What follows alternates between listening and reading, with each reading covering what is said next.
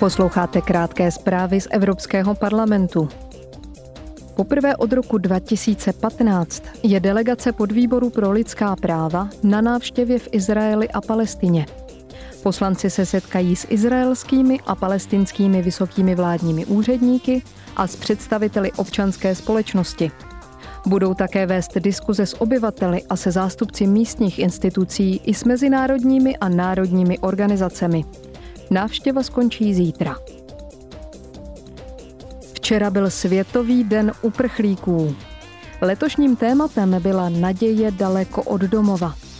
Organizace spojených národů odhaduje, že v roce 2023 bude násilně vysídleno nebo bez státní příslušnosti více než 117 milionů lidí na celém světě.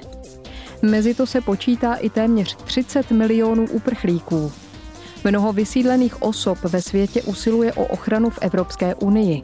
Ze všech žádostí o azyl v roce 2022 Unie poskytla ochranu přibližně 400 tisícům osob.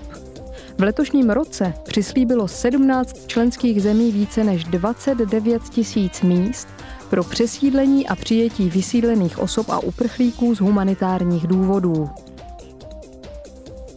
Delegace Výboru pro občanské svobody je na ostrově Lampedusa na Sicílii. Bude se tam zabývat pátracími a záchrannými operacemi a přijímáním migrantů. Poslanci se setkají se zástupci příslušných italských orgánů, agentury Frontex a nevládních organizací. Navštíví také přijímací středisko na ostrově.